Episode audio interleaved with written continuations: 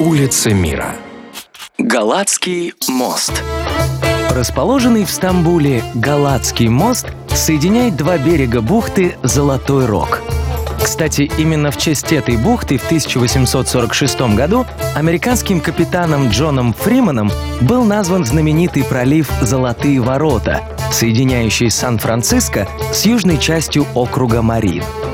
Идея построить через бухту Золотой Рог мост возникла еще в 15 веке, после того, как в 1453 году, во время захвата Константинополя, как в то время назывался Стамбул, для оперативной переброски войск с одного берега на другой был сооружен мобильный мост. Турки поставили свои корабли вплотную друг к другу, организовав тем самым переправу для солдат. В начале XVI века проект моста был поручен самому Леонардо да Винчи. Если бы проект великого итальянского художника и ученого был воплощен в жизнь, мост длиной в 250 метров стал бы в то время самым длинным в мире. Но идею да Винчи отклонили и поручили разработку другим архитекторам. Еще одним великим итальянцем, которого турки пытались задействовать в создании моста, стал Микеланджело – по одной из версий, великий мастер сам отказался от этого предложения. По другой, он все-таки сделал проект моста, но тот также был отвергнут султаном.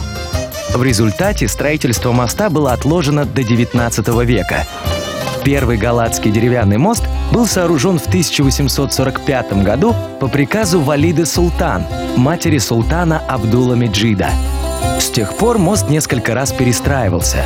В настоящее время жители Стамбула пользуются пятым по счету мостом, перекинутым через Золотой Рог в 1924 году. Кстати, до 1930 года за пересечение моста взималась плата. От дорожной пошлины освобождались только военные и чиновники, а также пожарные во время несения службы. В наши дни на двухэтажный Галатский мост можно попасть совершенно бесплатно. Верхний этаж предназначен для транспорта, нижний — для пешеходов. Кроме того, на мосту расположено огромное количество популярных, но при этом далеко не дешевых ресторанов.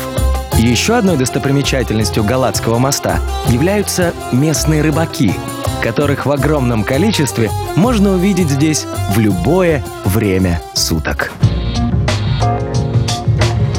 Улицы мира на радио Монте-Карло.